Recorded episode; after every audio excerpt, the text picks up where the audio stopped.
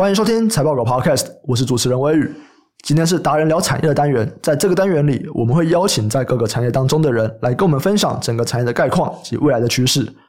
保健食品的需求逐年增加，尤其是消化系统的相关产品又以益生菌益生值最受欢迎。台湾保健营养食品的产值连续4年创了历史的新高，2022年1到11月的产值更高达226亿元，光这11个月就超过了2021的全年水准，年增 17.4%。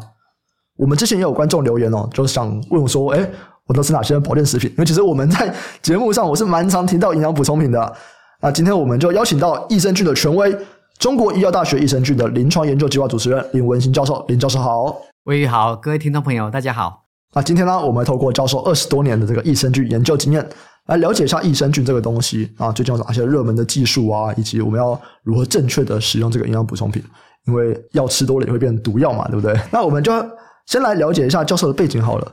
就是教授是这个益生菌临床研究计划主持人，这什么计划？就是他在干嘛？必须先说，就是我是中国医药大学药学系的教授。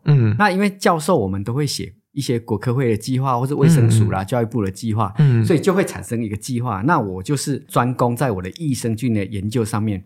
那所谓的临床就是我们会进行人体试验，所以呢我就变成益生菌临床研究计划的一个主持人，那就是以我为核心。那我的团队当然就会有，因为做临床计划一定要有医师，对，因为万一这个受试者出什么问题啦，因为有时候比如说其他教授可能会测试药物，那出什么问题医师要快点来解决，所以团队里面就必须要有医师啦，还有我们的研究人员啦，还有我们的药师等等对。所以有点像是你们会去研发各种益生菌，对，然后就来看看说那在人体上面在哪些表现上面变好，这样子。其实没有错，就是这个就是实证医学的概念，就是说因为我们在做初步的研发的时候一定会透过用细胞的方式做实验，然后再进阶到动物实验，对。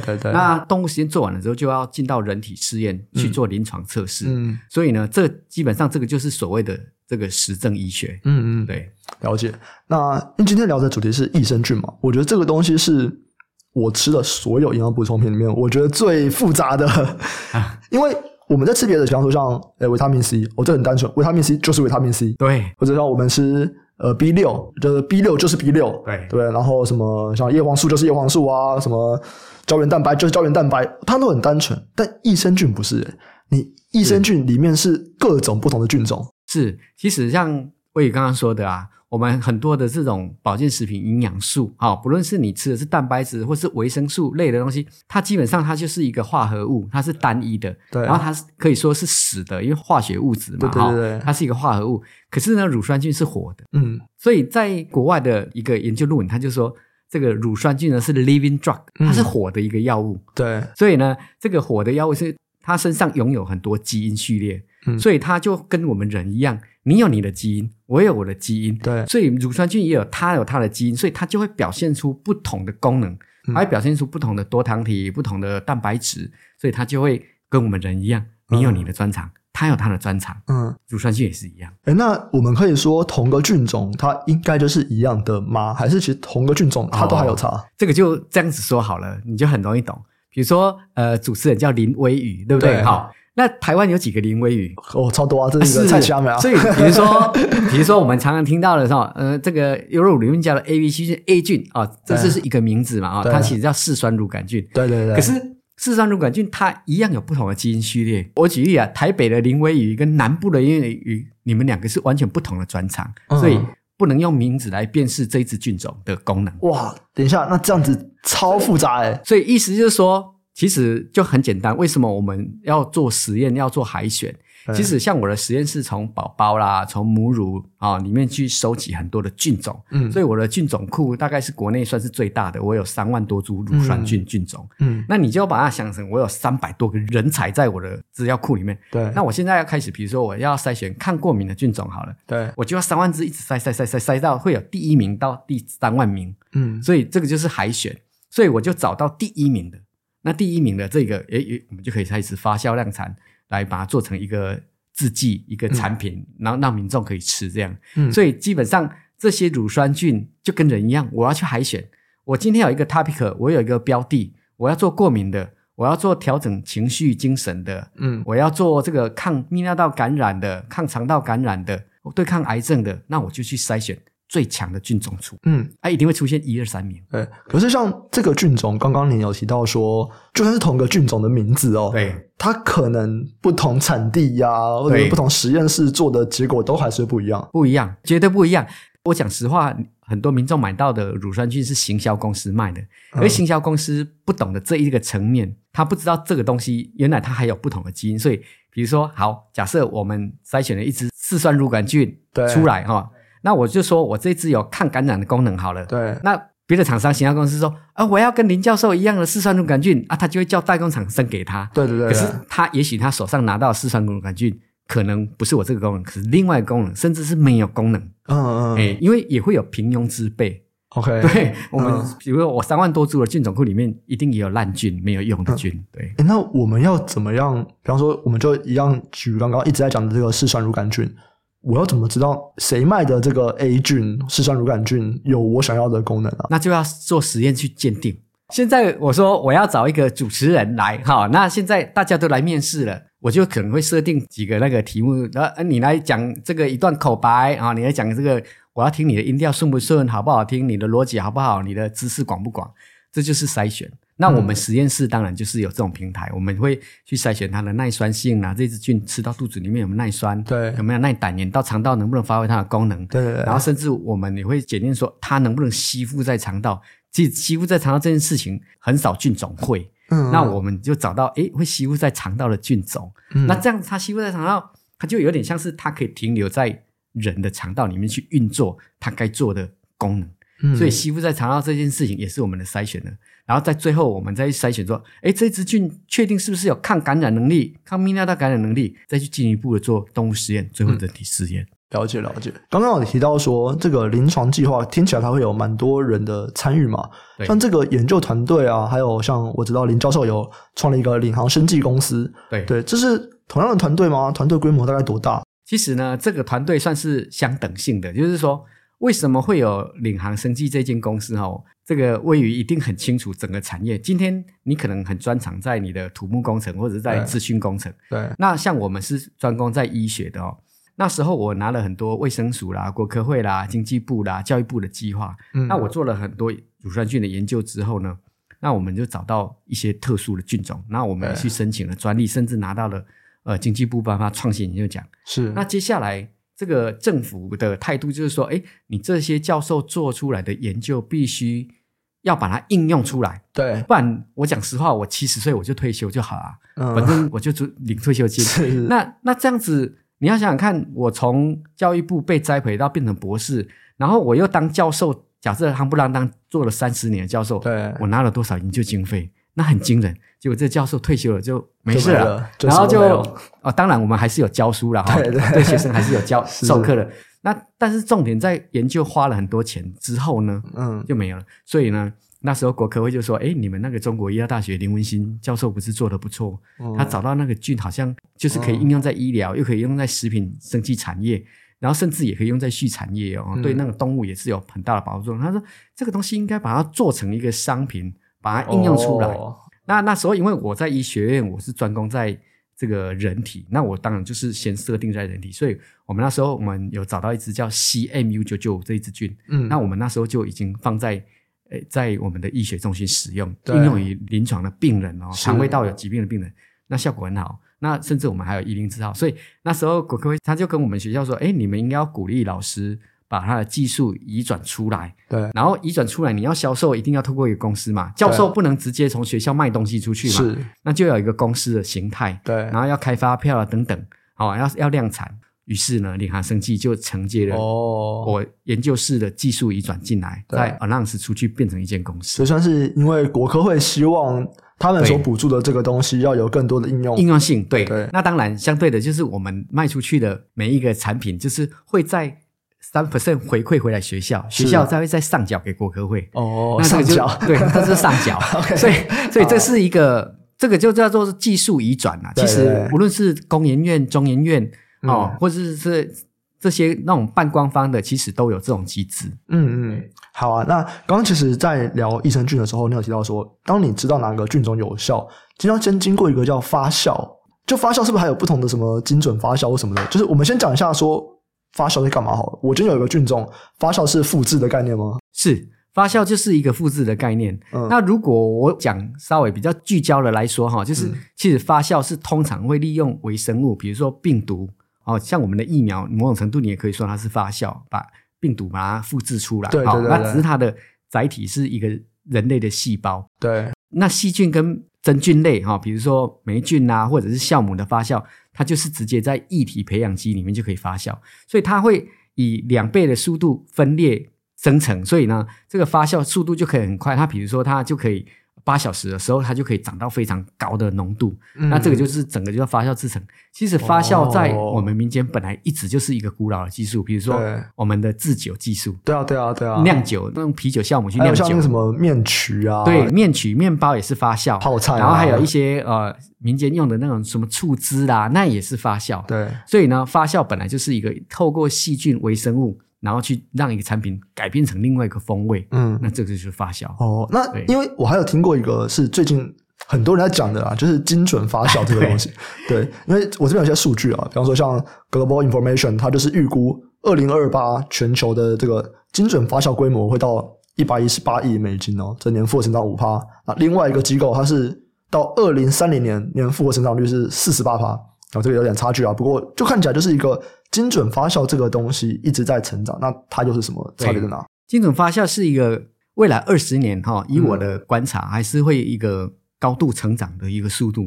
其实精准发酵它很简单，它就是比如说我举例比如说胰岛素，胰岛素是我们临床上常用的降血糖的药物。对，那以前的胰岛素我必须从猪的身上去萃取出来，萃取出来之后纯化变成药物，然后再做成针剂，再打再给病人打，对不对？ 胰岛素它可以降血糖嘛，糖尿病的患者都使用。对对对。那可是这样子的一个价格是很高的，因为你要从猪里面去萃取出胰岛素，那是很困难的。那现在呢，如果我把这个胰岛素的基因序列，对，好，我已经知道它是透过哪一个基因生产出胰岛素，对，那我就把那一段基因给切出来，切出来放到哪里去呢？放到细菌里面去。比如说我可以放到大肠杆菌，我也可以放到酵母菌。那它就可以透过细菌在生长的过程呢，它同时会分泌出胰岛素。那这个就是变成一个很新的一个学问，就是说药物它就会变锁定比较偏向蛋白质药物，蛋白质药物可以透过细菌把它插到细菌里面去。这个基本上这支微生物就叫基因改造微生物，然后它就开始发酵量产，8小时它就会产生大量的胰岛素出来了。所以胰岛素的它的成本 cost 就会降下来，那这时候很多人就可以收回。那精准发酵的面向就很多了，比如说也可以制造胶原蛋白啦，制造一些什么所谓的，我看网络有写说什么人造奶，就是说你可以不用再喝牛奶，从牛里面来的牛奶，你可以从微生物里面也喝得到牛奶的营养素。Okay， 就是像健身的人在摄取蛋白质以后，除了这种酪蛋白啊，然后这种大豆蛋白，你还有一个那个细菌蛋白，对，微生物蛋白，没错。那它的蛋白质的序列就会跟你原来牛只身上的是一样的。那这样子的一个功能就会无限的一个放大。但是这个技术当然是非常好，尤其是用在药物的开发。那但是未来它还是会有一点疑虑，就是说比如说很多都是用大肠杆菌来当载体，就是我把某一个药物的基因片段放进去这大肠杆菌里面，让大肠杆菌在生成过程顺便也去分泌这些蛋白质药物，对不对？对对对。但是这个大肠杆菌通常是有毒的，所以你必须把它分离出来的这些药物跟细菌本身两者要完全分离。对对对，你不能让病人吃到大肠杆菌。对，这未来就是这里是比较需要去关心的。然后再来就是基因改造的问题，基因改造一直以来都是会受到食品安全的限制，所以像我们做益生菌，我开发出来益生菌我就不做基因改造。因为你只要把乳酸菌，我们有能力去改造它，但是你把它改造的时候，它就变成是基因改造菌种，对，那就会有一些食安的风险。对，那所以我们用的乳酸菌都变成是天然筛选来的天然菌种。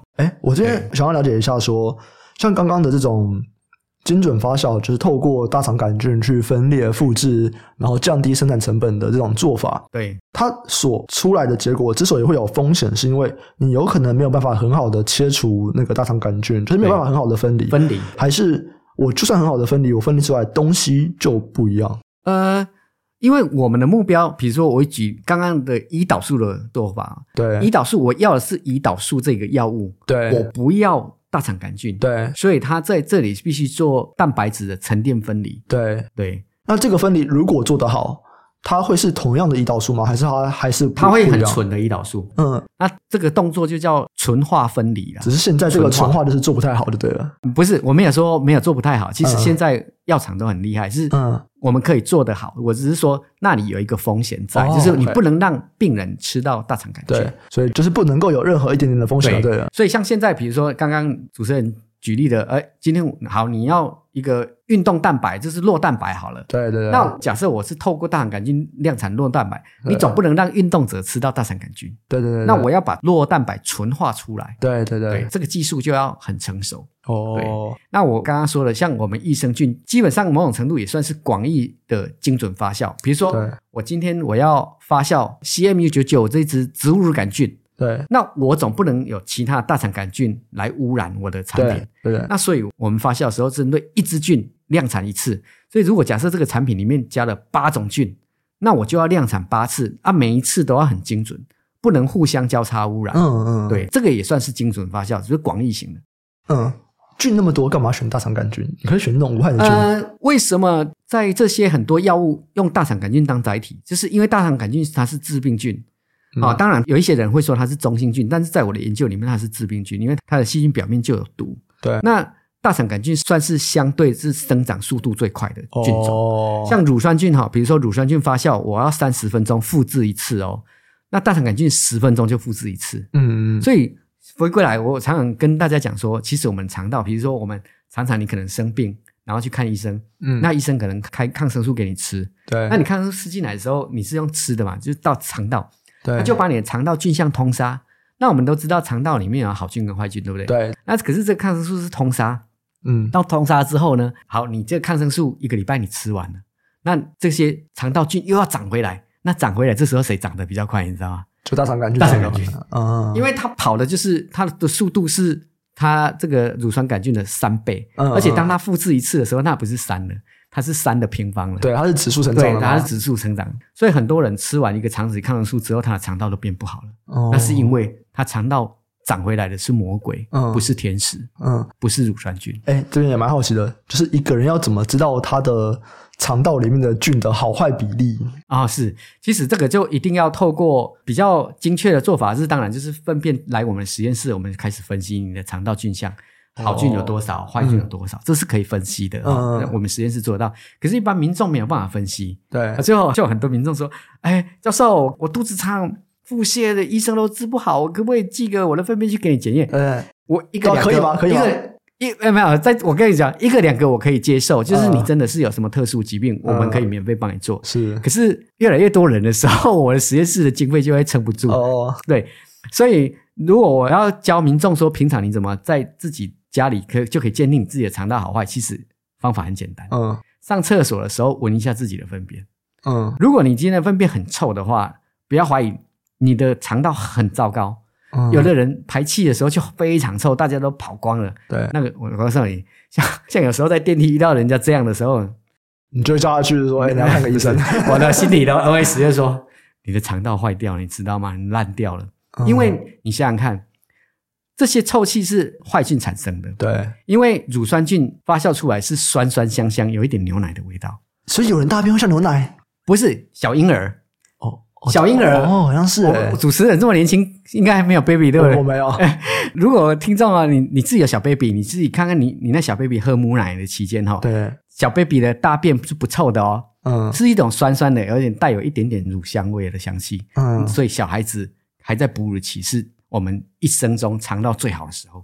那你开始给他喂杂食啦，你开始给他喂鱼啦，喂什么苹果啦，反正你会开始给他吃肉的时候，他粪便变臭了，这关键就是肉进来的，所以那些坏菌特别爱吃肉。像你知道我们养幽门杆菌，我们用什么你知道吗？麻血。啊，马的血为什么要用那么？它就是要吃到血，它会长更好。那为什么要马？当然也可以用羊血，但可能马比较大只，所以我们实验室买到的是马血。嗯，那还有很多像比较坏的菌，像金黄色葡萄球菌啊，对对对，或者是一些产期角膜梭菌，对，要用那个牛肉给它吃。嗯，所以大家可以注意一下，如果你今天去吃了一个大餐啊，你去吃了火锅啊、烧烤，你吃了很多肉，对，不要怀疑，你明天你的排便一定很臭。如果你的排便不臭的话，那我告诉你，你的肠道的好菌超强，可以把那个坏菌给压下去，让它不要来吃太多的肉。所以其实我吃一餐隔天就有影响了。对，因为我们的粪便基本上我们正常人是一天排便一次嘛，对，所以它在我们的肠道基本上是24小时。对对，那所以这些坏菌它吃进来这些肉，它很在吃血，所以为什么常常人家讲说，我们平常保健自己的身体尽量少吃红肉。对对对对，红肉就是带有血跟肉嘛，对对对对，所以坏菌特别爱吃。这个观念是对的，但是很多营养师他会讲这种话，可是他不知道为什么。有些人是讲说什么会让身体发炎啊，对，什么的。没错，那为什么会发炎？就是肠道坏菌长出来啦。坏菌长出来我们就会发炎啊，所以有一些人比如说泌尿道感染，那他也在发炎，那或者是他肾脏在感染，肾脏感染或者是甚至性结石他也发炎啊，所以发炎就会产生痛。对，那所以很多肠道在发炎都是坏菌造成的。那这个坏菌真的很坏，它除了制造很多臭气，它的臭气都是一些吲哚类的化合物，或者是一些尸臭素，然后或者是一些胺类化合物，所以它会造成我们的尿液也会变得比较臭，粪便变得比较臭。那所以我刚刚说的，你可以从平常闻一下自己的排便很臭，那再来就是看有没有形状，就是说今天如果你的是像杨妹妹一样的，你的肠道真的是糟糕透了，就是一颗一颗这样子。对，就是你的肠道不太蠕动，所以如果你产生了很硬的硬便，那个不是24小时，那个可能是48小时，甚至是一个礼拜的前的粪便，一个礼拜前的食物转成粪便。对对对对，所以很多人便秘，对，一个礼拜、两个礼拜，甚至我还听过一个月的，不是没有，有啊，很夸张。所以呢，再来就是粪便的形态要软硬适中。那如果今天像宝宝喝母奶的时候，他的粪便就比较软，那没有关系，那是因为他的肠道蠕动比较快一点。对，好，那再来就是看颜色。如果我们不要讲蔬菜本身的颜色，比如说你今天吃了很多海带，那当然你隔天粪便可能就有很多海带的颜色，对不对？对对对。那如果你是正常吃的话，你今天你的粪便开始产生一些灰色的啦，灰色、绿色的，对，那粪便会有不同的颜色。有时候是胆盐造成的，或者是甚至有一些变黑的，就可能是血便。那正常的粪便应该是属于比较偏向越黄越好，就是偏向黄色的越好。对，那当然这个颜色的变化很多了，会受食物所干扰。那所以原则上基本上就是臭气是最好分辨的。对，臭气绝对是坏菌，然后再来是这个软硬适中。对，好，然后再来就是我刚刚说的这个颜色是第三个判断的标准。那如果我刚刚说了这样你的肠道很好的话，那我恭喜你，你的肠道还不错。那今天不可能100%的人，你跟我说教授我的肠道100%还不可能，我告诉你为什么，因为你的肠道还是住着坏菌。对，因为在我们实验里面，我们就算是我们抓大学生我们人一生里面，我们觉得我们最强壮的时候是大学生，大学生在熬夜，吃肉在食物，没有，大学生应该。但是他为什么能熬夜？因为他特别强。你想想看嘛，以前我也在北海岸夜游过，我回来没事啊，回去就是去睡觉。可是现在我夜游一次回来，我可能虚脱啦，对不对？所以我们的体力是不如大学生。那我们把大学生先抓来做人体试验其实现在大学生的肠道也普遍都不好。我们检验出来之后，其实好菌跟坏菌的比例竟然是将近10:1，就是10只坏菌1只好菌。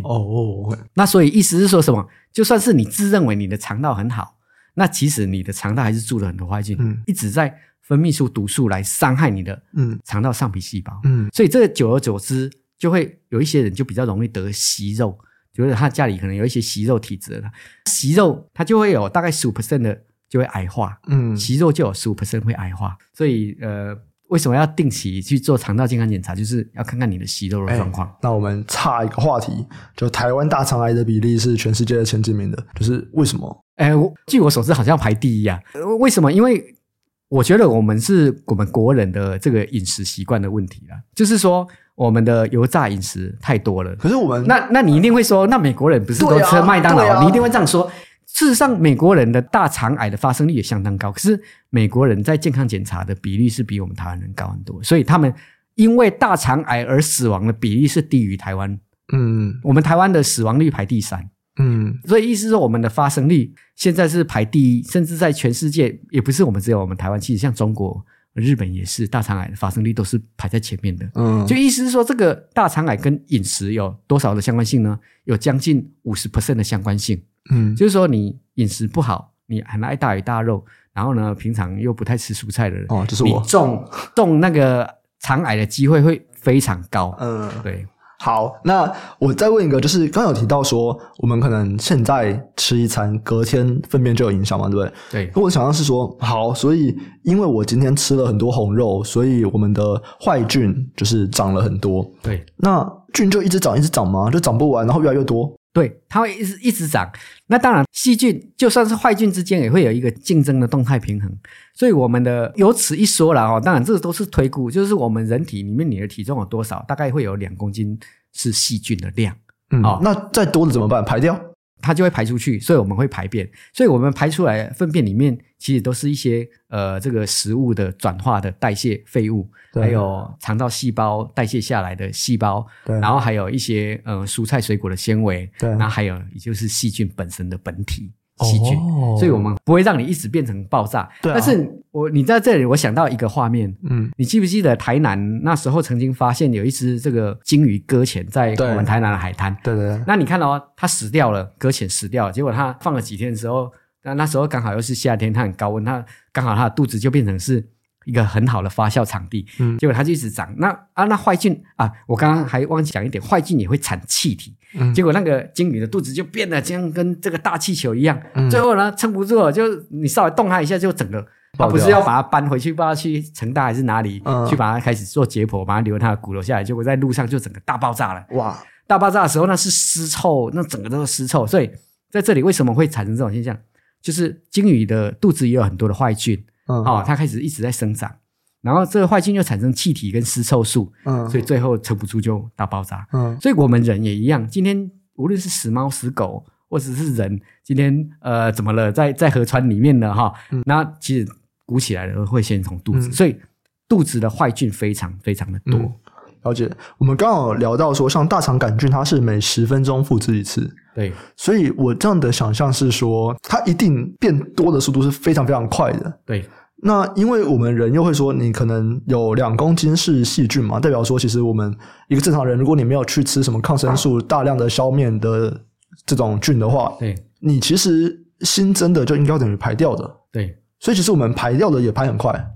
对，排很快。所以为什么我们要一天排便一次？嗯，就是正常来说我们在临床上合理来说是一天可以排1次到3次之间。对，那我们当然你会觉得3次有点多，那我认为就是1到2次是非常合理的一个。嗯，所以我们人会透过排便的方式把这些废物把它排出去，包括细菌排出去，嗯，那还有包括排气。所以我们人如果是活的一个状态我们会排气，那像刚刚我说那个鲸鱼它就死掉它就不会排气的时候它就只好胀破。对，所以那个排气这个也是一个很重要，所以很多像产气荚膜梭菌、大肠杆菌群这些都是产气菌，所以很多人啊，尤其是很多工程师啊或者是一些行政人员他们都久坐不动，对不对？嗯，哦，那为什么人家说排气是正常的？就是那他久坐不动的时候他就肚子就会挤掉，就是塞住。嗯，那塞住的时候它很容易产生胀气跟胃食道逆流。对，所以如果你常常产生胀气跟胃食道逆流的人，不要怀疑是肠道坏菌非常多。嗯，多到它已经把你的肚子给盯住。对，盯住了，那你吃进来的食物你喝了水它就很难下去肠道里面。嗯，所以它就只好往上逆流，所以很多人胃食道逆流的人非常非常的多。你要说为什么堵住啊？因为比如说你排便不良，再加上你有气体堵在肠道，我们肠道就是一个连通管嘛。那你想想看，这里有一个气球的东西，它顶在那里，对，顶在那里，那你很多喝水啦、食物啦就不太往下走，嗯，它就会很容易就是你吃的食物就往上，它只能往上走，就变逆流。我身边有非常多的女性有便秘的问题，就是我听到夸张的真的是就超过1个月都有，就是然后1个月排便一次的是非常常见的，然后真的超过1个月都有。我蛮好奇，就是说第一个说为什么都是女性，对，然后第二个是说，这个我做人体临床实验就有发现，我把学生抓来的时候你知道吗？嗯，学生在塞，然后当然我刚刚说我们会做肠道菌相，然后我们也会做问卷问他们每个礼拜的排便状况啊，结果90%都是女生。那女生便秘的情形非常严重，而且我还发现一个蛮特别的一个现象，就是科系越高分的，她便秘越严重。哦，那你这样知道了吗？就是她很认真在念书，久坐不动。哦，对。那当然也刚刚说了，压力也很大，所以你看呢，压力大的人，久坐不动的人，然后加上女生又不爱运动啊，外面太阳好大哦，我不要晒太阳，所以他都躲起来，然后呢动作都小小的，基本上对肠道也没什么啊。男生就不是，男生说打篮球所以男生跑跑跳跳，好热哦，喝很多水，所以呢男生相对的水喝多又有运动，相对比较不容易便秘。嗯，了解了解。那今天如果想要去就想办法去调整这个肠道的这个好菌坏菌的这个比例啊，对，就是因为大家都会说就是吃益生菌，然后大家会说要吃很长期，对。可是比方说这边就有几个问题啊，第一个是说，它如果这个生长跟排出的这个速度这么快，感觉起来应该要比较快就有效果吧？为什么需要吃长期？第二个是说这个长期到底要多长期？这样是，其实呢。我这么说，很多人会问我说，那个如果他肠道要怎么样让它变好，这是主持人刚刚第一个问题，为什么怎么让肠道变好？我告诉你，刚刚说的，比如说多运动啦，多喝水啦，多吃纤维，这个都是基本配备。可是很多人会跟你说，教授你说的我都照做了，对，我每天都喝 3000cc 的水还不够吗？很多人这样跟我抱怨，对，那怎么办？他还是便秘啊，对，所以。再来就是只剩下两个方法，一个是去吃药，一个就是吃乳酸菌。对，那其实乳酸菌其实是临床肠胃药我刚刚说了，它是 living drug， 它是活的药物。对，那你吃那个泻药，比如说用番泻叶啦、氧化镁这种，它是属于用渗透压原理，立刻让你的肠道有水分把你排出去，甚至最后那些老人老一辈的人，他肠道根本没有办法蠕动了。那甚至用甘油球给他进去，让他的粪便滑滑油油的就出来。那这些都是药物的方法。那所以剩下一个方法就是安全又有效的，就是乳酸菌。对，而且乳酸菌的速度也很快。今天你吃那边纤维可能也要吃很久，你的肠道可能才会慢慢改善。其实就我的观察，其实这个改善是慢的，非常慢，不是没有效，是很慢的。那最快的方式就是我直接给你大菌压境，比如说你现在你的肠道就是塞住了，或者是常常胀气，或者是常常便秘腹泻啦，肚子痛啦，甚至常常感染肠道感染泌尿道感染，我最快的方式就是我直接放活菌下去跟他对打。肠道就像一个很大的社会，你这个社会里面都是坏人，对不对？对，都在那边一些流氓痞子在那边搞怪，把你乱挖，你的肠道到处放毒，到处吸毒。那我最快速的方式就是放一群警察进去，而且精英部队下去打击，这是最快的。那最后你的这些警察要在这个肠道里面呢，去稳定势力，对，去巩固势力。所以为什么我们社会还是需要警察？不然台湾治安很好的，警察可以拔掉啦，没有办法。所以就变成说，长期间断性的投予优质乳酸菌就变得非常必要。你就把它想成优质的警力在街道巡逻，概念是一样。刚刚有提到说，如果我们是吃的，有吃两种嘛，一种就是吃泻药，另外一种就是吃乳酸菌。对，我看到。有蛮多人在药局买的是那种酵素。酵素是什么？是算哪一种类别呢？这个我实在不太敢发言，你知道吗？其实行销公司把酵素跟乳酸菌画上等号，这是天大的错误。这是引导民众往错误的方向去思考。所以你看到很多酵素的公司，他们都会宣称他们会帮助排便，改善肠道菌相。对，可是某种程度我非常的不认同，因为酵素通常是利用强酸。因为酵素很多都是利用那种醋酸菌，醋酸是很酸的，它用醋酸菌产生的酸来让你的这个肠道产生强烈的刺激而排便，而且很多不肖的业者他会宣称它的是酵素粉末，可是酵素粉末就没有那么多强酸的时候，那为什么它还是很有效？有一些酵素公司它会在里面加泻药，它会加番泻叶啊、阿伯乐啦、氧化镁，它会加在里面，那民众会以为他吃的是很健康的酵素系，他吃的是泻药，所以酵素就变成了。酵素本身没有错，可是酵素被行销公司搞到已经七荤八素了。我已经超不认同。因为我有一些朋友，他们也是说，他们要吃不同的酵素，就有些没有用，然后有用的，他说吃完以后真的帮助排便，但排完便以后肚子会痛。那就是他用强酸去刺激，或者是加泻药，因为在很多便秘的人，他吃了泻药之后会肚子痛，甚至有的人还会有少量的副作用头晕，所以这个就是有些厂商就是在乱弄。那真正在我们科学的定义里面，酵素是什么？比如说像我也会使用酵素，真正的酵素是蛋白质、糖类脂肪分解酵素。那这个酵素这三个是，好，我今天中午吃了一个便当啊，假设我已经年纪大了，我70岁好了，我的胃还有口腔的酵素已经很少了，那我也许就要借助一些真正的这三大营养素，糖类、蛋白质、脂肪、酵素来帮我分解。那这个，所以酵素本质是帮助消化，而没有促进肠道蠕动的功能，帮助消化而已。了解了解。那刚刚还有提到说一个是，那如果是吃益生菌，你说益生菌也可以很快哦。对，所以如果今天是一个我就是便秘一个月，然后肚子很胀很不舒服的人，我吃益生菌大概多久可以有这个反应？吃益生菌的速度是很快的，大概通常快的人马上吃马上有效。你以我的肠道算是还不错，所以我也有一点年纪，对不对？那我的肠道还不错，我吃是马上会更好。比如说好，我今天中午吃了牛肉面好了，我一定会快点吃乳酸菌，因为牛肉面对肠道很不友善。对，其实牛肉很不友善，还有羊肉这些，那我就会快点吃乳酸菌来 balance 来平衡我的肠道。对，所以呢，像我的话，我的肠道就还不错，就马上吃马上更好。那很多人像便秘一个月的话，我会比较倾向变成建议你叫他去找医生开药，再搭配乳酸菌。那因为药还是药，它会产生一种依赖性。对，甚至你就可能长期一辈子要吃药，会吃到最后没有药让你吃，走到穷途末路就是甘忧求，自己捅自己的屁股。那所以如果我们有做实验发现，就是说你药跟乳酸菌合并使用的时候，它的效果是提升1倍。所以这两个就产生协同作用，所以就很有效。所以药物帮助排便，利用渗透压原理，乳酸菌是打扫你的肠道环境，刺激你的肠道的蠕动，所以这两个合并已经发挥1+1大于2的功能了，所以非常有效。了解。对，那么如果今天是说像刚刚教授有提到说，你们去看大学生这个好菌跟坏菌的比例是1:10，对，那今天如果我想要调到一个比较好的一个状况，这个大概要经过多久的时间？如果像这样子要去调整的话，除了自己的饮食习惯稍微改变，保持油炸、少吃辣、少吃这些我刚刚说的红肉之外，对，大概调整期当然是因人体质而已啦。不过以我们用高剂量的乳酸菌来评估的话，大概1个礼拜之后就可以调完成。1个礼拜哦？对，让你的肠道变好。如果你今天是一个保养的人的话，不是已经产生疾病的话，有时候轻度便秘好了，3天5天排便一次算是轻度便秘，7天就算中度了那如果你是轻度便秘的话，当你肠道调得很好的时候，对不对？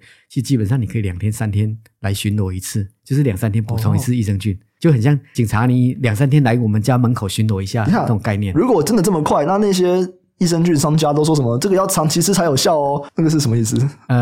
这个基本上你要往行销的思维去考虑它。OK， 这是一个获利面的讲法，对啊。是，或者是它用的剂量很低，低到你想想看，比如说我们一包我们都规格定650，然后做出来产品验出来都750。那我们这么高剂量，可是市面上很多行销公司其实行销成本反而是比它的产品的本身的成本还要高。这个剂量是越高越好吗？我们的实验结果越高越好，绝对没有错。没有一个上限？没有上限哦，真的。但乳酸菌跟饭一样安全。那你如果问我说乳酸菌会不会致死？可以。饭会不会撑死人？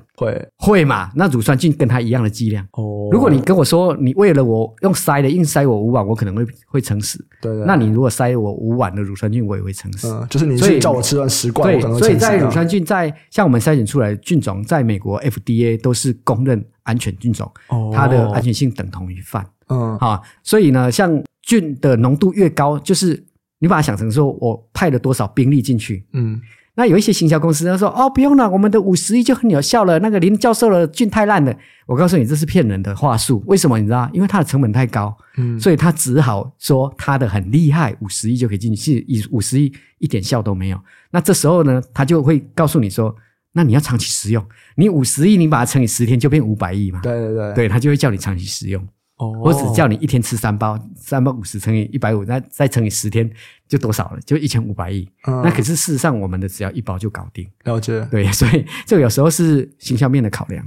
那像刚刚有提到说其实有不同的菌嘛，对，那不同的菌它的功用就不一样。对，我还是先聊刚那个就是便秘的话题，因为我对这个话题是最有感，因为我很难理解便秘啦。我的排便是很正常，我很难理解，所以当我听到我身边的女性友人她们都有的时候，我真的很讶异。就是以便秘来说，应该要摄取什么菌呢？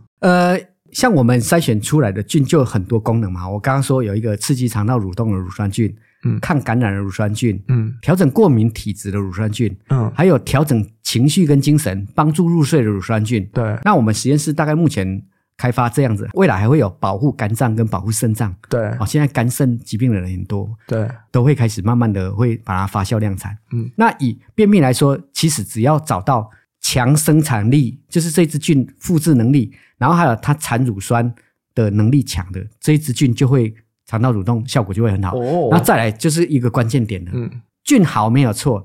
可是如果我放给你只有一 CFU 就是一支菌，怎么会有效呢？对，所以我就干脆给你650亿、650亿那就是一个大数，这时候就是千军万马下去工作了。所以倒也不是说哪一支菌在帮助你排便，而是说我们就是降低坏菌的比例就可以了。不是，坏菌会造成肠道发炎，对，那发炎过敏啊这些让身体崩坏，包括癌症等等的发生起源都是叫发炎。对，那我们乳酸菌去打击坏菌抗感染，基本上就是抗发炎。嗯，哦，那这个是两回事。那肠道蠕动又是另外一回事。肠道蠕动就是冰柜神速，它就是细菌产量要大之外，它还要产乳酸，刺激你的肠道温和的蠕动。好，对，我这边突然发现我有一个问题，可能我早就应该问，因为我会讲益生菌，可是教授都讲乳酸菌。其实益生菌是一个大名词，乳酸菌是一个小名词。比如说，我举一个简单来说，益生菌等于台湾人。嗯，然后呢，台湾人现在人口最多的是哪一个族？是平埔族吗？还是我不知道我们假设平埔族是最多的好了啦，或是客家人好了。那台湾里面假设啦，我随便乱讲，因为这个不是我的专长啊，这是人口分布的我专长。假设我们说平埔族是占了我们台湾 60%， 对，那我就说这个益生菌是台湾人，那乳酸菌就是那 60% 的平埔族。嗯，所以益生菌还包括哪些？对，所谓益生菌就是有益于人体的菌种都归纳为益生菌。对，它的希腊字叫 for life， 为了我们生命而存活的叫益生菌。那益生菌就包括哪些呢？比如说糖化菌、纳豆菌，有听过吧？纳豆菌，然后还有酵母菌，乳酸菌。那乳酸菌是里面最大的族群。哦，了解，这样了解。嗯，所以当我们在讲刚刚的那些功效的时候，我们都是在 focus 在乳酸菌的这个范围里面。对，嗯，对，我们都在讲乳酸菌的这个范围，因为我的研究是乳酸菌没有错。是，了解。好，那刚刚教授一开始有提到，就是在国科会那边他们有说，你们有一个 CMU995 这个菌看起来很厉害。对，所以这是一个什么样的菌？我这支菌真的特别厉害，就是我们那时候拿到很多专利，我们拿到了10张国际专利，就是包括美国啦、日本啦、韩国，这些生物科技都比我们还要先进。嗯，就是我们实话实说。那我们拿专利就有点类似，大家应该有一个概念，就是插旗的概念。嗯，比如说台积电一定也有把专利布局在美国跟韩国、日本，对不对？对。那我们乳酸菌 CMU995 也是布局到这些先进的国家。那这些乳酸菌有什么特色呢？它除了我刚刚说的耐酸耐胆也可以进入肠道之外，它还有一个关键点，它就是吸附在肠道。嗯，那吸附在肠道干嘛？其实我们肠道就是一个很长的，很像万里长城。嗯，那我今天万里长城是要抵御外敌入侵嘛？对啊，外敌就是坏菌嘛。那我这些乳酸菌就站在城墙上，而且站得牢牢的，它就是卫兵，所以它会一直分泌一些杀菌物质，分泌有机酸，对这些坏菌进行射箭。所以 CMU995 可以快速的打击坏菌，整理肠道，排出毒素，让我们的肠道更清明更干净。嗯，然后肠道干净之后，很多百病就不会生出来。其实万病之源在肠道，很多怪病都是从肠道来的，这个还要讲很多的故事啊。嗯，所以这个 CMU995 我们做出来的结果就是它可以排除毒素，抑制发炎，抗泌尿道感染，抗肠道感染。嗯，好，然后再来就是保护肝脏、保护肾脏。所以我们 CMU995 是拿到很多国际专利。所以它主要最大的功用就是在清除坏菌。对，简单来说，清除坏菌，排出毒素。嗯，这个就对我们人体有极大的好处。你刚刚有提到说，其实我们在判断一个菌好不好，你第一个当然是提到说，到底它能不能够好好的到我们的肠道吗？还是在中间就被我们的胃酸分离完了？所以它要先顺利的到达肠道，我们再讲它有什么能力嘛。所以这边到肠道没问题，然后清除坏菌，没问题。那还有一个是生长的速度。生长速度，我们这一支 CMU995 它叫植物乳杆菌，它生长速度算蛮快的。嗯，所以我常常讲，肠道就跟我们打仗一样，兵贵神速。对，所以我们一定要神速，而且要大量大军压境最好。所以很多坊间的行销公司，他们都用了一些，假设我们战争的时候，我们用的是精兵，而且是大量，跟大量然后是没有用的兵来说，那精兵肯定是更有用的。是，对。刚刚我们在录音前还有跟教授聊到其他的菌，这其他的菌因为便秘就帮别人问嘛，然后身体健康帮一些身体健康不好的人问。哇，我自己对于另外不同的剧更有兴趣啊。其中一个是变聪明。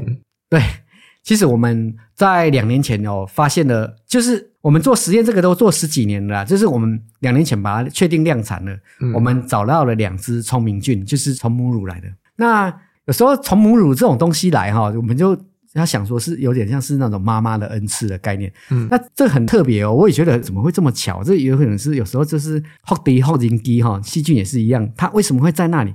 这只细菌为什么会出现在母乳？就是它要准备传递给孩子，那这个孩子吃了这个菌之后，他会变得比较聪明，他的智力会提升，好，当然这个是我们透过动物实验哦。智力提升，然后呢，学习力增加，求生意志增加，那我们有做过动物实验，确实有很明显的效果，而且可以抑制阿兹海默症，就是抑制那个失智症的前进的进行。对，那后来我们把这只菌叫 Happy 99跟 IQ180， 就是提升智力，还有让我们快乐。所以这只菌有2个名字吗？还是这是2个不同的菌？没有，这是2只菌，一只是比菲德氏菌，一只是酵素乳杆菌。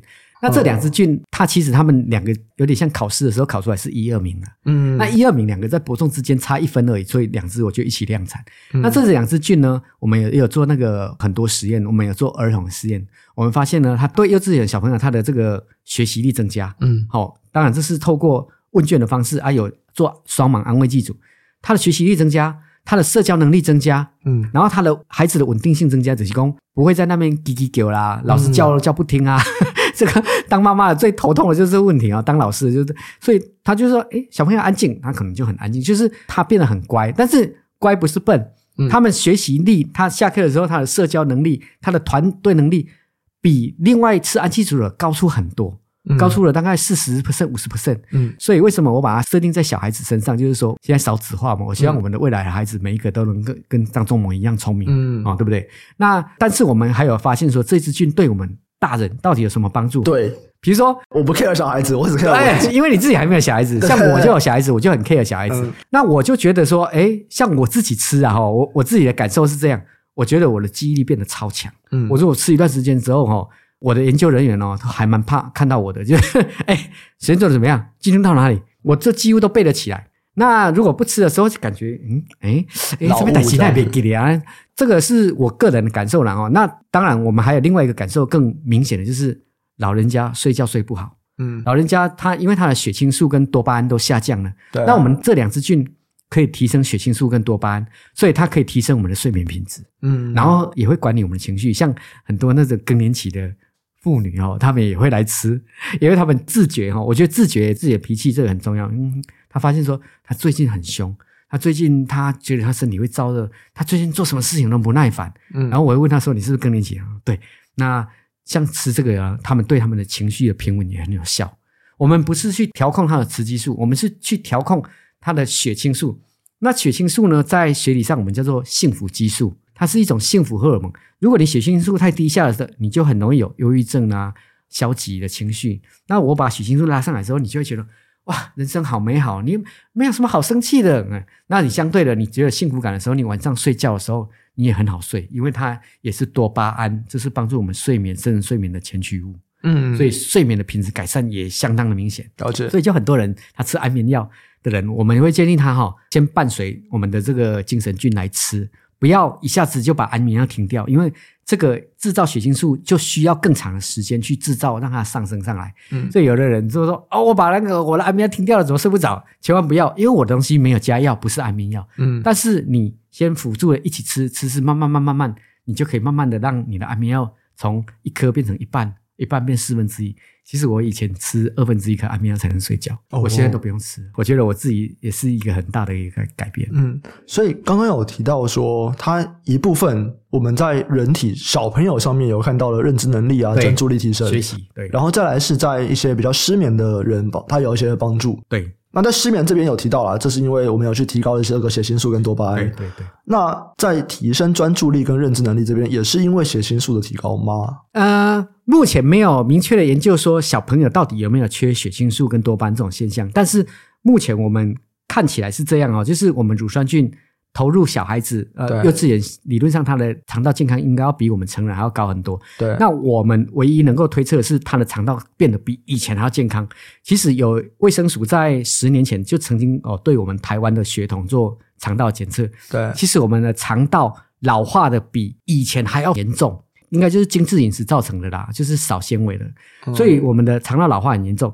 那现在的意思是说，现在的小朋友幼稚园的他的肠道也是没有很好，那今天我们的乳酸菌让他的肠道更好的时候，从这里也许让他的血清素的表现或者是他的这个多巴胺的表现可能都更高了。当然也有可能还有其他机制我们不知道，但是这未来还是可以探索。但是目前我可以很直接来表达，就是说他们的小朋友的肠道真的也变得很好。现在幼稚园小朋友便秘了很多呢，常常大便大到哭啦，流血了，超多这种。所以肠道跟血清素也有关系对，我告诉你，你问到重点了，就是我忘记跟大家报告，我们人体的血清素 90% 来自于肠道。是哦 90%。所以你肠道不好的人假设你很年轻，你肠道不好的人，你的身上的血清素用一阵子之后就没了，你很快也会情绪暴躁啦，会失眠。其实我觉得台语有一句话我觉得说得很好，就是说你老板给一口塞面为什么？因为老板大便大不出来了真是开玩笑但是我觉得这个玩笑话某种程度是有学理意义，就是他便秘了对，所以他就给塞面了，因为他大便大不出来，他很难过。我们知道血清素它最主要的功用就是在做情绪处理啊。对，所以你说如果今天肠道它跟分泌血清素有极大的关联，对，的确就是你肠道如果还没有办法很好分泌血清素，你的情绪就失调，就会变糟糕，变得比较暴躁。所以我刚刚说的这个老板就变得暴躁了，因为我真的遇过很多大老板，他们上厕所上的非常不顺他们说他们赚了很多钱，但是他说他赚了很多钱又如何，他大便大不出来他说你教授你救救我，我就说那我 CMU995 可以试着救你看看，你就拿去试试看。为什么是推荐这个 CMU995 不是推荐另外那个 IQ180 的那集？因为假设他是因为便秘的话，我们第一个要先清他的肠道对，那如果今天来的一个是忧郁症的患者啦，或者是小朋友过动啦，或者是老人家失眠的话我们就会建议他双管齐下， CMU 跟 IQ180 双管齐下一个打扫环境，要先把打扫好，让你的肠道变健康，让你的肠道开始自然分泌血清素，然后再加上 IQ180 下去辅助刺激血清素上升所以这有点就是像一个军队，我今天要攻击部队也要有后勤部队的那种概念了解。因为现代人其实会有这种状况嘛，就是包含说我们其实之前我们也才在跟心理学家就哇塞心理学他们去聊说现代人是不是身体压力变大，他说对，现代人的压力就是比较大，所以想去咨商的人也变多了对，然后自律神经失调啊消化不良的状况也变多了。那像这种状况你就是会建议说先透过 CMU995 先把肠道弄干净之后再去用别的看要不要加强这样子吗？是，魏宇讲得非常好。其实现在很多自律神经的问题越来越多我也觉得很惊讶而自律神经失调很难调，当然正规还是要去找医师啦但是很多人比如说有一些人莫名头痛，他一直在头痛找不出原因对，其实要从他的肠道开始管理所以很多肠道不好的人自律神经也失调了，自体免疫攻击也增加了，过敏也增加了还有那些刚刚说的一些癌症的几率也增加了对，所以问题非常多，还有失眠等等问题。所以我刚刚有说万病之源在肠道，为什么呢？因为营养资源在肠道我们吃进来的东西最后在哪里消化吸收？在肠道可是偏偏那里住了好多坏菌，所以那里变万恶深渊万恶深渊在肠道，所以百病丛生从肠道开始对，像我们自己还有做的另外一个菌种，我觉得我们也是非常津津乐道，就是调整过敏体质调整过敏体质。其实像我们过敏的时候，我们当然可以去找医生开类固醇开组织胺，可是很多妈妈都说我的孩子都在那边打喷嚏鼻子痒，他一直吃这些类固醇的药物啊，或是抗组织胺的话其实都会害怕，但是这个妈妈害怕是绝对是合理的其实每一颗药都有副作用，药就是毒。因为我是药学系老师，我的学生都是药师啊，我还必须说还是跟大家呼吁生病了第一线先去看医师对，那因为过敏是一个长期的一个疾病，它是一个遗传疾病我跟你讲实话，你今天是荨麻疹急性过敏吃类固醇很快就好，抗组织胺很快就好可是今天如果你是打喷嚏流鼻水鼻子痒这种过敏体质的孩童的话，那你一定不可能让他一直吃那个药物吧所以这时候乳酸菌就非常重要。所以我们做出来这支菌是跟我们儿童医院的院长，他是小儿科的权威而且是免疫科的权威，那我们跟我们院长一起开发出抗过敏的菌种。嗯，那这个过敏效果真的好到我觉得都很惊艳。嗯，不论是大人啊，或是小孩子，他吃下去的时候，很多家长都跟我说：“哎，我小孩子的过敏根治了。”嗯，我跟他说：“我们没有办法根治，但是我们已经调整你的 T 细胞。你血液里面过敏其实是 T 细胞的不平衡。嗯，啊，这个很深啊 ，T 细胞不平衡。”调节性 T 细胞不够聪明，没有办法去调控。嗯，那我们这支菌呢，可以让你的 T 细胞变得更聪明，去调控，就不会过度发炎。嗯，过度发炎就是过敏。好，所以这个很重要。因为其实我自己不太清楚过敏的定义是什么，不过我就举两个我例子好了。第一个是我们外面就有一个人，他说他动不动就荨麻疹啊，那个就是过敏体质啊。然后另外就是我很容易鼻塞，这个算吗？那也是过敏体质啊。哦，只是今天他很可怜。嗯，荨麻疹是很不舒服的事情，所以他说他每天都会带荨麻疹的药啊。对，他就要一定要吃药。那讲实话，鼻塞不会造成你生命危险， 对， 对， 对，也不会造成你很大的工作的困扰。嗯，但是今天如果你想想看，你以后你的孩子去上学了，一天到晚在那边擤鼻涕、鼻塞，甚至皮肤痒，因为你可能鼻子痒，有可能你太太她刚好有一个基因是皮肤痒，结果你孩子鼻子跟皮肤都痒起来，那你小孩子怎么上课？他在每天那边搞他的鼻子，挖他的鼻屎就够了。嗯，所以其实我们也有发现说，小朋友过敏严重的话，他的学习力是降低的。嗯，所以过敏的学习力会变差。哦，对 ，OK， 这个也是可以直接证明的。嗯，对。好，那我们刚刚其实聊了蛮多的这个乳酸菌，对，如果就把它浓缩在乳酸菌的话。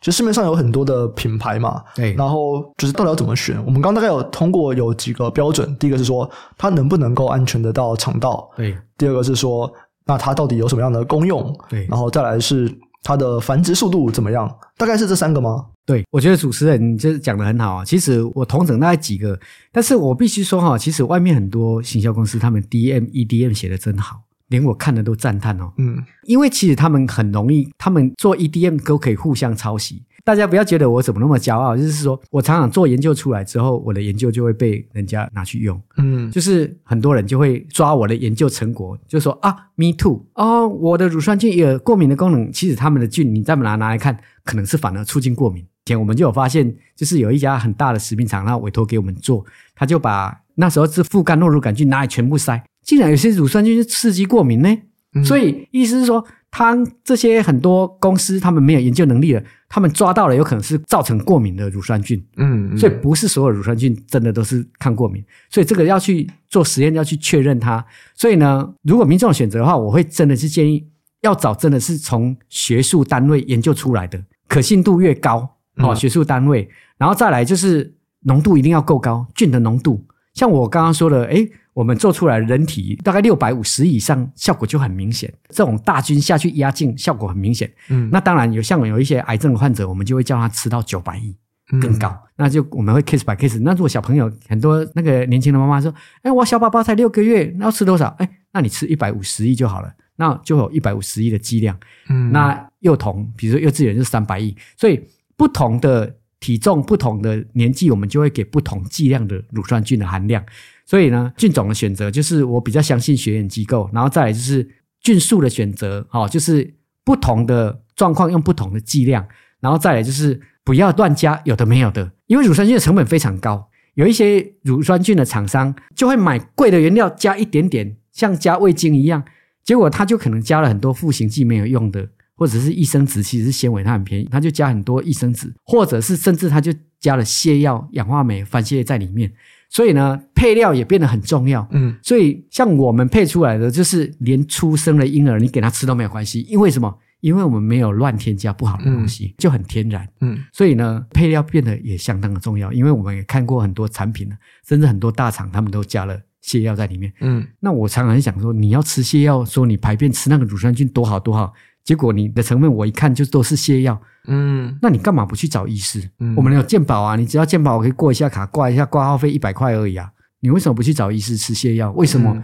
而且你常常以为你吃的乳酸菌是很健康的，结果它里面加泻药的时候，很多人就吃过量了。嗯，那泻药还是药啊，过量当然是不好的。嗯，所以如果你吃到不好的乳酸菌的话，那真的不如不要吃了。OK， 好，所以最主要的一个就是说，我们还是要相信有研究能力的这个机构出的会比较好。对，欸，那我这边也想问一个，就是因为像刚刚其实教授这边就有提到说，欸，你们自己就有出蛮多的菌嘛，对不对？对。那像这个菌，你们在作为这个产品在卖在销售的时候，它到底是已经配好的，还是我就自己可以去乱配。比方说我刚刚有提到说 CMU995 啊 IQ180， 那我就各买一个，然后我都吃，还是你们是配好的？到底怎么样？是配好的。其实我刚刚说今天要打一场肠道的战争的话，一定要一个组合的军队。嗯，所以像我就会有前锋，像 CMU995 绝对就是最勇猛的前锋。OK， 它就是前锋。那像刚刚说的抗过敏菌啊，或者是快乐菌、聪明菌，这些是有点像是后卫。对，就是他前面 CMU9 打完之后，后面开始在进行你该做，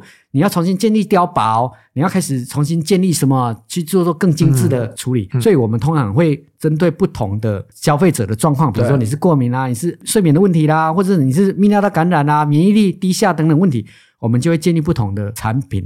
那相对的，我们 CMU99 因为它是最强的前锋， CMU99 几乎在每一个产品系列里面。哦，对。那如果有人说我真的都想要，那就轮流吃，我不要一起吃吗？这个问题状况很多，因为其实我们遇到很多肠道疾病的人，最后他衍生出来的问题多到我告诉你多如这个牛毛，就是连医生也不知道如何处理。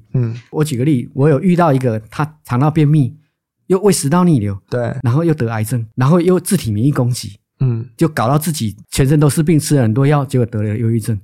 我问你是怎么弄？对啊，就是我不能一起全部吃吗？那今天假设我刚刚讲了，今天五种疾病，他要找5个科，对，他看到每一个科都开3颗药，他吃了15颗药，我告诉你会想自杀，真的，我没骗你，因为我们遇过很多这种人。那我们当然会好说歹说的跟他说啊，你要乖乖听医师的话，因为我们是预防胜于治疗啦，那当然你现在出现了问题，我听一听了之后，我认为你的病根在肠道，对，我就会跟你说你要从肠道下手。对，假设你的病根是在另外一个地方，是工作压力，好像前阵子疫情嘛，很多人就是他一直很紧张在压力，那就是我们会叫你去放松心情啊，去运动。那当然也可以吃我们刚刚聪明快乐菌。对，那像刚刚我说的这种百病丛生的这种人的话，他就干脆轮流吃啊。他轮流吃一阵子之后，他就一个一个从最简单的疾病，他一个一个开始掉。比如说他忧郁症慢慢变好了。那癌症已经发生了，没有办法了。但是我至少提升你的免疫力，让你的免疫力越来越好。至少让你的自然杀手细胞，我们看到自然杀手细胞可以持续对抗你的癌细胞。好，那你还是要乖乖去听医师的，去做标靶，去做化疗。所以我们都还是，如果困难的或是你找错科了，我们还是会转介到我们医院厉害的医师。对，那轮流吃是什么意思？是我这罐吃完吃下一罐，还是我就一次买5罐，然后每天吃不同科？对，像这一种的，我们就会建议你至少吃3种，就是说有 CMU995 的啊，有抗过敏的啦，提升免疫力的啦，对，有舒眠的啦，对，我们调整情绪，我们就会叫他至少吃3种。对，那吃3种的时候，因为我们益生菌是像食品一样，它是很安全的，对，但是它却有达到一个临床的效果。所以因为有时候这种比较精神紧张的，他就说我可不可以跟我的药物一起吃什么的，都不要紧张，可以一起吃，因为你都把它想成我的东西是饭。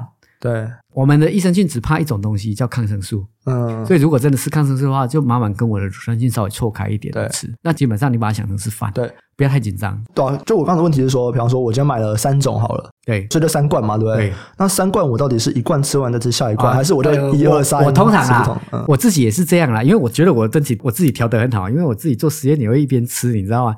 而且我会监督制造我们做检验的样品，我当然不可能丢掉，我都把它丢到我的肚子里面来。是，所以像我就会轮流吃，像我的书包也会放不同的乳酸菌，我会轮流吃。所以比如说今天这个状况，你就今天吃打扫肠道的，对，那明天开始吃调整过敏体质的，然后我今天压力好大哦，明天要来跟主持人聊天，压力很大，睡不着了，那我昨天晚上就要吃那个快乐菌，就很好睡。哦，对， OK， 所以其实你就是每一天根据当天的心情来决定要吃什么这样子。对，去调，比如说我今天买好严重哦，我的鼻子好痒哦，那我今天就吃过敏。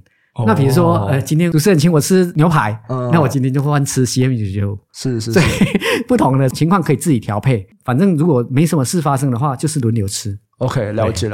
我们很多听众都是这个坐办公室的上班族啊，是，就是容易胀气啦，胃食道逆流的。就针对这类族群，你会建议摄取哪一些保健品？有哪些益生菌？然后除了益生菌以外，还有哪些保健食品你觉得也可以一起搭配？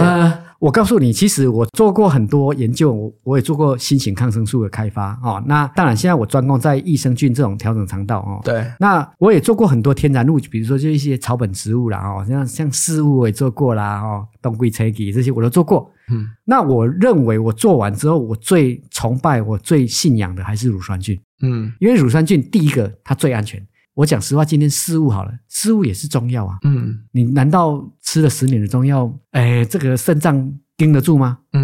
所以我们今天讲这种中药补的时候，中药相对温和的时候，可是不要怀疑，中药还是有化合物，因为在我们的眼里，就是今天这个中药它有什么功能，它还是一个化学结构式。对啊，它还是一个药。那你长期吃某一种中药的话，其实你的肝肾，如果你这个中药刚好里面也有这种肝肾毒的话，你还是会中毒。对。那乳酸菌都没有这些疑虑，对，它最安全。除了厂商不要乱配，你如果厂商给它乱配，那我没话讲，我认输了。那今天以我们来说，我们就是配得很纯正的乳酸菌就是好，所以乳酸菌最安全最有效。那当然比如说你这里可能有很多工程师的听众，那可能眼睛你都一直在用电脑，那你当然也可以去吃叶黄素，叶黄素不错，或者鱼油。那如果说你的消化系统的问题，还有刚刚说的免疫的问题，选择益生菌绝对没有错。了解。刚好提到一个，真的我也都是这样讲，有时候行销的文案他们会说我们是什么草本配方啊，所以跟什么西药不一样。我就想说啊，你化合物就是化合物，就是你西药只是比较纯，你中药只是再加更多不纯的东西。所以有时候这个就是一些厂商的话术，它可以骗民众。那像主持人算是比较聪明的。其实我讲实话，维他命 C 本身就是一个化学结构式。对啊。所以维他命 C 就是维他命 C， 它还是一个化学结构。我可以讲更说穿了，今天我对面的这个帅哥主持人，你本身就是一个化学合成物啊。你今天你的牙齿，你身上你的毛发全部都是化学结构式啊。对啊。你的肌肉都是化学结构，蛋白质都是化学结构。那当然我还是鼓励吃稍微比较天然的东西。但是我的意思是说，不要说有一些像他们宣称讲的很天然的，如果你长期吃的话，有时候某种程度也是会受伤的。就重点还是要知道说你吃的是什么，而不是说草本天然就一定没有问题。这绝对不是这样。对啊，了解。好，没问题，非常感谢教授今天的这个分享。这边有一个补充资讯，对中国医药大学 CMU995 益生菌有任何的问题，都可以拨打免费客服专线 0800-678-995， 或是上网搜寻中国医药大学 CMU995 益生菌，他们有专业的医护团队可以帮你解答，也可以加入 LINE 官网咨询 @CMU995。我这个蛮好奇的，就是拨打这个免费客服电话，我可以问什么问题？就是你想问什么都可以问。真的哦？我们没有说一定你要做什么事，就是今天你什么状况，我们甚至可以推荐我们的医师。如果你是我们中部人的话，我们也推荐很多病人，我们的医师都把他的病治好了。那相对的，很多医师也会把他的病人他处理不好了，比如说很多消化科的啊、小儿科的啊、精神科的，很多医师也会把他的病人推来我们这里。为什么？因为很多他也没有办法处理，比如说胀气，很多我们可以吃消胀气的药，医师会开给你，可是很多他今天吃有效，他又没有效，他可能今天一下子他可能排气了有效，可是他明天又来了，他要吃完，然后他就骂医生。他说我因为胀气胀到头晕了。所以其实有一些像胀气这种东西，就是你要从肠道菌下手。因为0800开头，所以是免费电话。对，它是免费电话，都可以询问。因为我们还是在学校，我是还是学校老师，我现在是在这一间联航生技，我是属于担任研发长的角色。是。那我基本现在还是教授，我还是负责学校的学生实习啦、学生上课啦，还有现在要期中考了，我要快点回去出考卷啦等等。所以我们这里你要把它想成我们一个角色，今天我们医师也可以接受你咨询，我们药师也可以接受你咨询药物，那我们在这里我们也可以接受每个人的咨询，没有关系。了解。好，今天的这个收获非常的丰富啊，就再次感谢林教授这么精彩的分享啊，带我们从产业面了解一些技术啊，我们前面讲了一些精准发酵到底是什么东西。那我觉得更多的是在这个益生菌，包含说我今天真的学到一个，原来 90% 的血清素是肠道分泌，这个我真的不知道。我知道血清素重要，但我不知道原来它是肠道分泌的。对，那我们也学习到说要如何去选择自己适合的这个益生菌，所以有任何的问题啊，都可以参考我们刚刚前面提到这个免费客服电话 0800-678-995， 或者是直接到 LINE 上面去搜寻 @CMU995， 都可以去免费做咨询。那我们这集就先到这边，喜欢听众朋友记得按下订阅，分享给亲朋好友，并给我们5星好评。如果有任何的建议啊、支持或者是问题，也可以在 Apple Podcast 还有 YouTube 留言给我们，我们每一题都会看。有业务合作的需求，也可以参考资讯栏的联络方式。感谢大家收听，下期再见，拜拜。